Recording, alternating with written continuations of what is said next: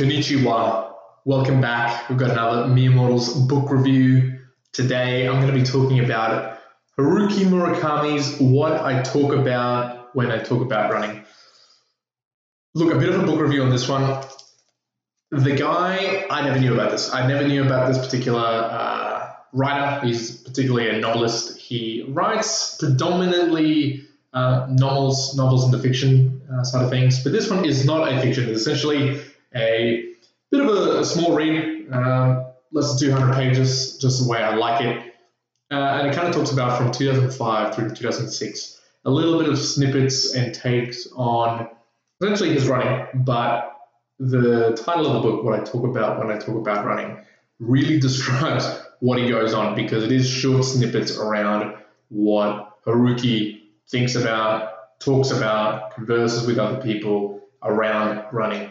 Now, two things I really enjoyed about the book. One, if you haven't uh, read anything by Haruki, he is a great character in the way that he showcases his writing. So, a great uh, literate piece. In terms of the way that you interact with it, you almost feel like you're talking to him directly. That's how I took it away when I was reading this book. It almost felt like, as you sort of turn the pages, you're kind of interacting with him and you get to feel a little bit what it would be like to talk to him in person. The book itself has quite a lot of good takeaways. Takeaways in the sense that you don't see huge things that come out of it uh, that are emboldened. This is, however, the book that made the particular sentence pain is inevitable, suffering is optional, uh, quite famous. So um, we've got Mr. Murakami to thank for that. This particular book is actually, I believe, a translation over from the Japanese. It's traditional writing over into English, uh, but it still reads quite beautifully.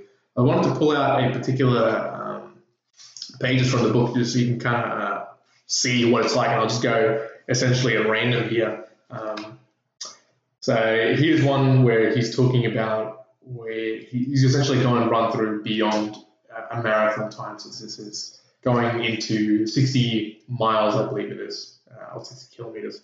So, no, forget about the beer and forget about the sun. Forget about the wind. Forget about the article I have to write. Just focus on moving my feet forward, one after the other. That's the only thing that matters. I passed 22 miles. I've never run more than 22 miles. This is Terra Incognita. On the left is a line of rugged, barren mountains. Who could ever have made them? On the right, an endless row of olive orchards, orchards.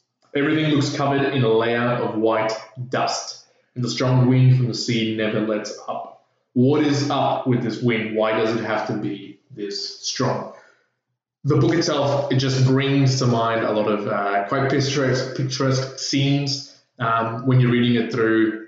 I think it's one of those books to really calm, ease your mind, uh, especially I was reading it through uh, at nighttime, and I was able just to kind of de-stress, not really think about it, but then you pick up at one or two items when you go, yeah, awesome, awesome to pick that up. That was a good little learning. Note it down somewhere. Keep on reading. So be on the lookout for the actual uh, quotes and the learnings I took away from this particular book.